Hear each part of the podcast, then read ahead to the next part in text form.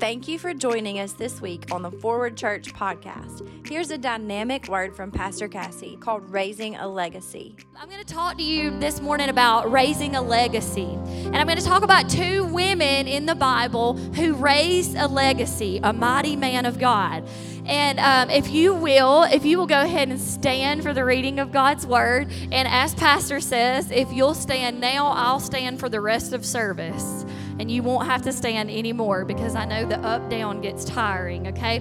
We want to let our mamas rest on Mother's Day. But we're going to dive deep into the Word of God this morning and talk about raising a legacy. We are going to be in 2 Timothy chapter 1. 2 Timothy chapter 1. Turn on your Bibles, open your Bibles, scroll to your Bible.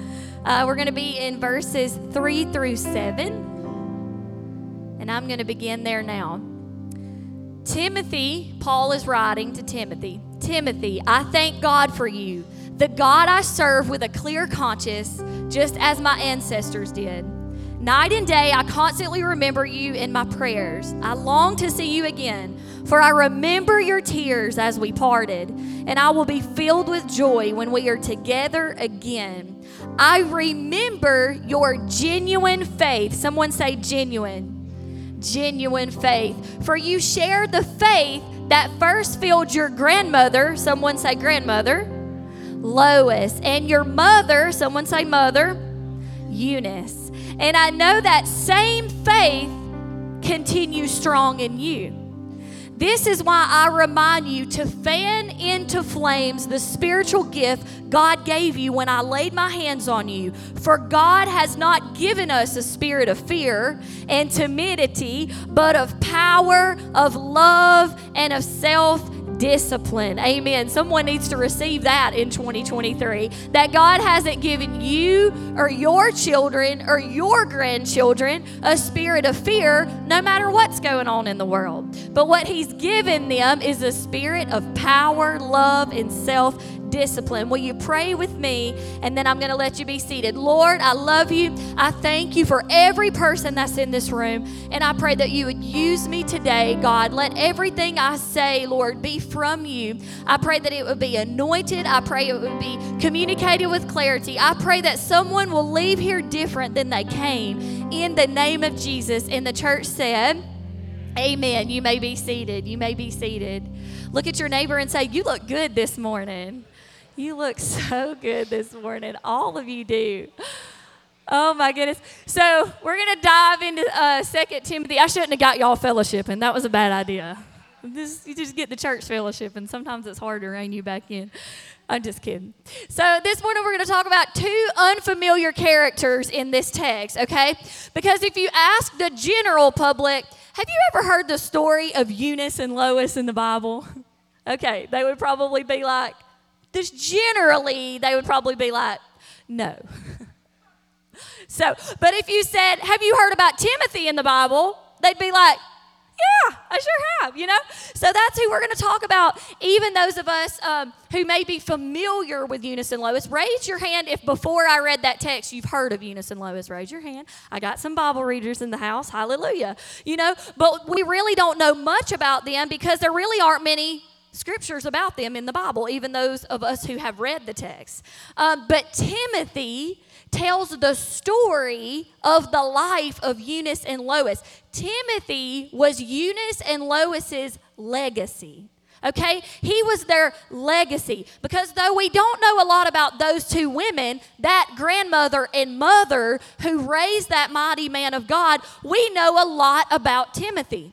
We know that Timothy was mentored by Paul, who wrote a lot of the New Testament right? We know that Timothy was, uh, Paul would take Timothy with him on his mission journeys to different churches, and he would sometimes leave Timothy there to pastor. Timothy was a pastor, he was a bishop, and he went all around in that age preaching the gospel of Jesus Christ. He was a mighty man of God that we know a lot about. Two letters in the New Testament are written specifically to him, and there are some letters that are written to other churches by Paul, where Paul says, This letter is, introduct- is, in- is introduced to you by me and Timothy. Okay, he was a really important guy. But what I love about this text is we find that the faith that was in Timothy, Paul says, was first in your mother and in your grandmother. And I am here to encourage a woman of God, a mother or a grandmother in the house this morning that is raising children. You are raising grandchildren, and it may seem like, I just don't know if anything I do is recognized, important, valuable. Does it even matter anymore? But you don't know. You may have a Timothy in your home. You may be raising the next Billy Graham. You may be raising the next missionary, pastor, teacher. You have no idea the importance of what you are doing as a woman of God. So I'm here to encourage you today that you can impart to your children today in 2023 the same things that Eunice and Lois imparted to Timothy all those years ago. You have access to it, and we're going to talk about it this morning. Number one, what did they impart to Timothy? They imparted genuine faith. Someone say genuine genuine. Okay, ladies, if you buy a genuine Coach purse, it costs a whole lot more than a knockoff Coach purse. You know what I'm saying? I'm just saying, genuine is the key word here. Paul says, Timothy, the thing I remember the most about you, not is that you have all these spiritual gifts. Not that you've traveled all over the world preaching the gospel. What I remember the most about you is that your faith is genuine. And that faith was first in your mother and your grandmother. Genuine is an adjective, meaning truly what something is said to be authentic. Authentic. How many of you know we need more authentic people in 2023? Yes, because it's really easy to pretend like we are full of faith or pretend like we are a certain personality, but to be real, to be authentic. What is genuine can be difficult to detect. In a world of social media where everybody gets every single time. On our bad days, we will open up the Facebook and we will find another mother or grandmother, or this could even be for men, or, you know, put it at your job, a teacher. We can find anyone and we can compare their best to our worst. But what God wants from us to impart to our children is genuineness. And Paul notes in this letter to Timothy of his genuine faith that first filled his mother and his grandmother. And that is the kind of faith that our children, our grandchildren need us to model in front of them. Okay? Because when we are raising children and grandchildren, it is not do as I say and not as I do. That's not the way they work. The way they work is they watch you and they imitate you. And what Eunice and Lois did is they raised Timothy up in a home where they were constantly modeling before him living a life of faith. Were they missionaries? No. Does it say they were leaders in the church? No. It just says they were a mother and a grandmother, and they imparted faith into the life of Timothy. See, some of you may think in here, I'm never going to be a pastor. I'm never going to be a missionary. I'm never going to be up on that platform or stage. But listen, woman of God, man of God, God has a work for you to do to impart faith into the legacy that we are raising in our own homes and in the church house. Somebody give God praise. And let me tell you, imparting a genuine faith is not about, it is not living a life of perfection. Faith is not an, ab, is not an absence of obstacles and is not the presence of perfection. But sincere faith is often, and genuine faith is often developed in the struggle. That's when it's developed. It's when things aren't perfect, it's when things aren't easy. And we look at Eunice and Lois and we may think, well, they were able to impart this kind of faith into Timothy because their life was perfect. But this is not true at all. We know that according to Acts 16 and 1, blessed are those who take notes, is what Pastor says. That Eunice was a Jewish believer who was married to a Greek man. Okay? So Timothy's father was not a believer. His mother was a believer, his father was not. Now, the role of Timothy's father is a bit unclear. He could have been a non believing Greek uh, father who remained in the home, or he could have been a gentleman who died early in life, leaving Timothy to be raised by his mother and his grandmother. But the point I'm trying to make here is that your situation does not have to be perfect for you to impart faith to your children. Your situation, if you have a past, guess what? Jesus can take care of that. And it's never too late. It's never too late. Maybe you're a grown up and you have teenage children and you've just now given your life to the Lord and you're thinking, I've got a lot of catching up to do. I wasted a lot of years. God doesn't need you to be perfect. He needs you to be available and He needs you to be obedient and He needs you to start today imparting faith into the next next generation. He, faith is not, is not the absence of obstacles. Faith is not the presence of perfection. Genuine faith is faith that is exercised in your real life, not in your fake life, not in the life you wish you had, not in the life you post that you have on Facebook. I'm talking about your real everyday life because guess what? That's where your children see you. They see you in the home. What you do in the home matters. Don't you dare let the enemy tell you that you can't impart genuine faith into your children because your situation is less than ideal.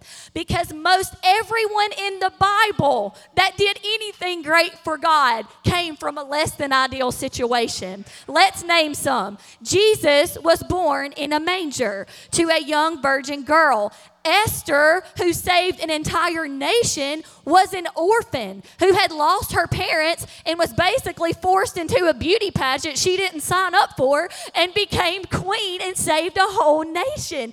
David was a shepherd. He was the youngest, he was the weakest. He was out in the field every day while everybody else was in the war and they were strong and they were handsome. And David was just out in the field somewhere. And guess what? God said, That's the one I'm going to use I, because I get to choose. That's the one. David's the one.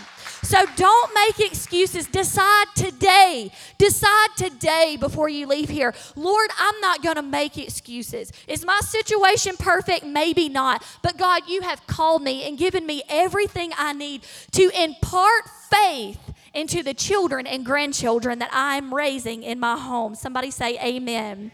Amen. And how do we do that? Because that seems like a very obscure task, right? Impart faith into your children. And if I just left you there, you would be like, okay, but how do I do that? that is really obscure and a big task, right? The Bible tells you how to do it. Romans 10 17 says this So faith comes by, oh, I got some Bible readers in the house, and hearing the word of God. Faith comes by hearing, hearing the word of God. And the way we impart faith into our children is not just by worshiping, it's not just by what they see and our emotions and our worship. We impart faith to our children according to Scripture by imparting the Word of God into them. And we know that Eunice and Lois did this. They gave Timothy, so the first thing they gave him to raise up a legacy was a genuine faith, if you're taking notes. Number two, the second thing they did to raise a legacy was they gave Timothy the knowledge of Scripture. 2 Timothy 3:15 says, as Paul is writing to Timothy, he says, "And I remember how from childhood, from childhood, Paul was not in of God, which are able and acquainted with the sacred writings, the word of God, which are able to make you wise for salvation through faith in Christ Jesus."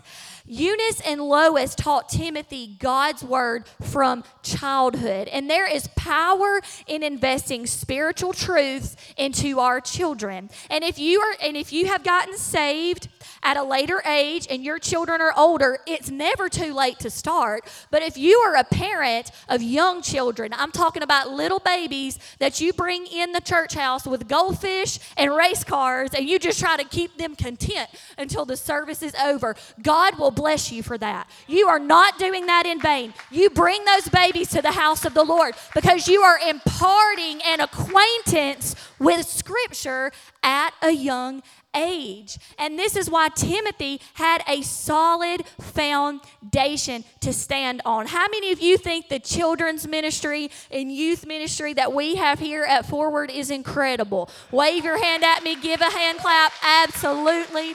Absolutely. Our youth leaders knock it out of the park.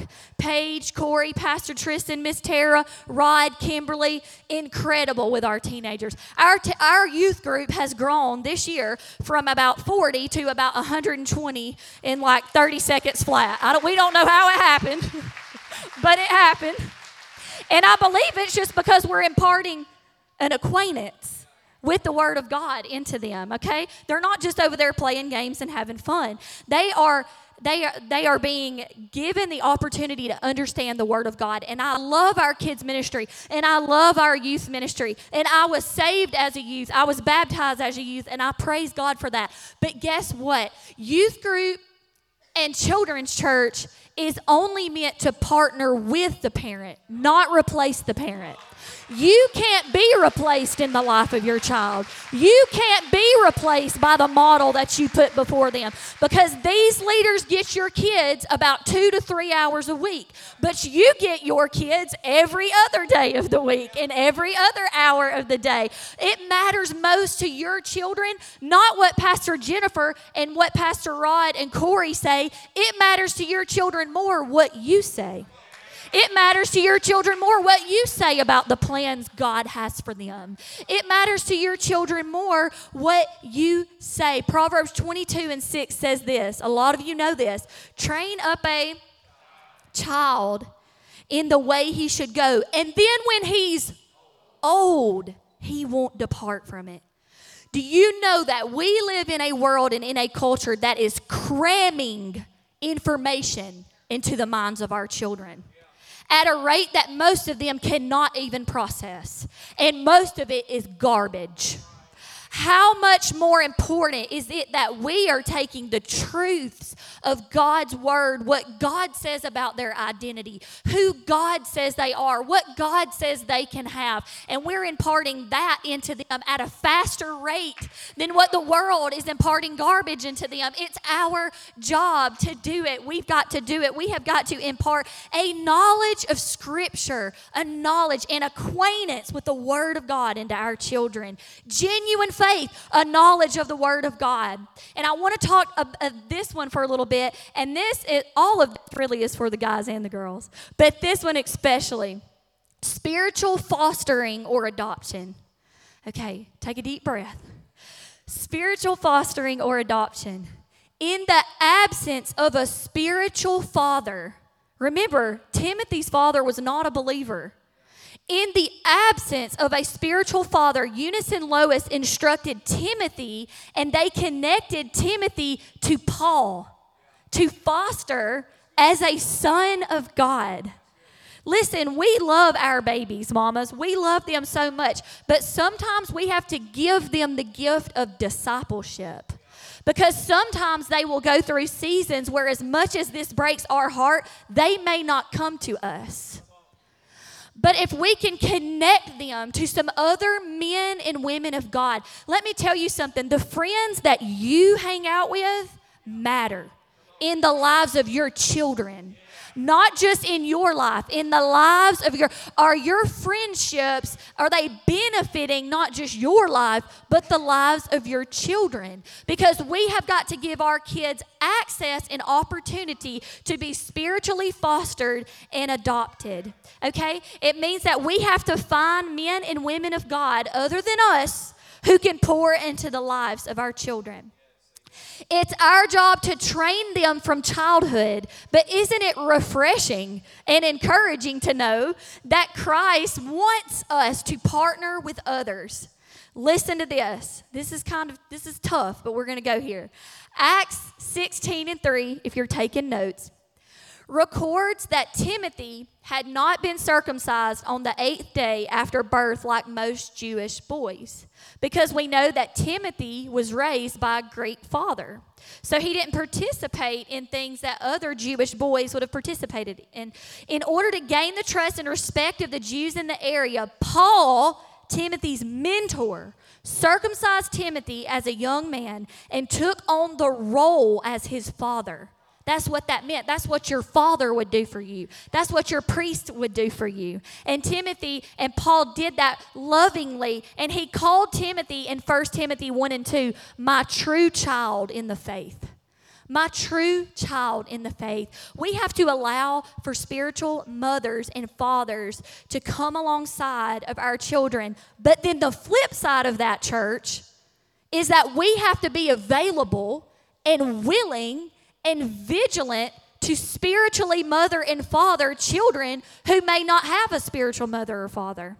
You never will replace their mother or father. You should always honor their mother and father, whether they're believers or not. You always honor their parents, but God may be calling you to seek some children and even some younger adults than you who don't have a spiritual mother in their life and pull them alongside of you and take them out to eat after church on Sunday and, and, and pray for them and send them birthday cards and do the things that a parent would do for that person because we need discipleship.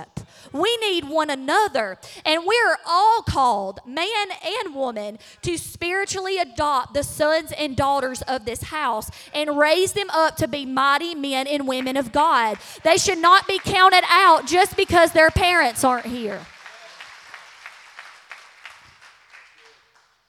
Timothy's faith was ignited and imparted by his mother and grandmother, but it was Paul who mentored him. We've got to get, that's why it's so important to get our kids connected in children's ministry and in youth ministry. It's not meant to replace you, it's meant to enhance the discipleship process in their life. And I'm sure it was hard for Eunice and Lois to release Timothy when the time came. And Paul said, Timothy, I need to take you with me. And we need to go on mission trips together. And we need to go preach the gospel together. We need to remember these were real women. Th- think about if that was your baby that somebody mentored and then said, I need to take them with me to another country to preach the gospel and how we would feel. But they were able to release him and, uh, and, and give him that opportunity to do what he was called to do. This text is about a grandmother and a mother. It's about a spiritual father and a spiritual son. It's about men and women. It's about young and old. You're never too young, you're never too old to be a part of what God is doing, raising a legacy. Listen, you can't count yourself out once you get, get past 50, 60, 70 year olds and say, well, I guess it's just time for the young people to do it and they're doing a good job and I'm just going to let them do it because we need the wisdom of the older generation so that we don't get up here and do something foolish. Listen, you are not done in the kingdom of God. You are needed in the kingdom of God. You are needed as a spiritual mother. You are needed as a spiritual father. Do what you can. Start where you are. Use what you have, but don't make excuses. Don't say, Well, I'm a woman, so I can't do that. Don't say, Well, I'm a man, and that would not be very manly, and I can't do that. Don't say, I'm too old. Don't say, I'm too young get in the game because we are raising a legacy around here, raising a legacy. And I'm going to close with this. I am trying to get you guys out of here early on Mother's Day. I don't want y'all to be like, Pharaoh, let my people go at the end of this. You know what I'm saying? So we got to give our kids a genuine faith, a knowledge of the scripture, an opportunity to be adopted, or either we need to be the ones to adopt. Okay, I'm, I'm, I'm just praying right now in the name of Jesus that someone here this morning, God is going to put somebody on your mind. And it may not be a child, it may be somebody in their 20s or in their 30s. And, and you see that they are where you used to be. And God is calling you, He's calling you to speak into their life. You've got something for them. And I'm praying that somebody receives that this morning. But I'm going to close with this because what we all have men and women, moms and dads, grandmothers and grandfathers, is an opportunity to lay an unseeable yet unshakable foundation for our children. Look at the world that our children are going to be raised in. It is a tough place. It can be a confusing and scary place. They need a foundation under them that cannot be shaken by the world. And we all want the best for our babies. Raise your hand if you want the best for your kid. You want your kid to have better than what you had. Absolutely, we all do. We all want our children to live skyscraper lives, but they can't do that on a chicken coop foundation. You see what I'm saying? We want them to live like this and be awesome and do all the cool things. But let me tell you something if they do all the cool things without a solid foundation, it can be dangerous. We've got to make sure that we're, we're imparting a foundation so that as they do all the cool things, they can, they can stay right before the Lord and they still can in 2023. Don't let the enemy lie to you and tell you that this generation doesn't love the Lord and can't serve the Lord. I don't care how crazy the world is. God is still on the throne. He's still more powerful than the devil, and He still gives the church what we need to raise sons and daughters in the kingdom of God. The Lord is not scared of 2023. He absolutely is not in heaven just sweating, saying, What are they going to do with their children? He's not. Because He knows that He put in His Word exactly what you need to raise your children, to give them an unseeable but an unshakable foundation. I want to give you an illustration here.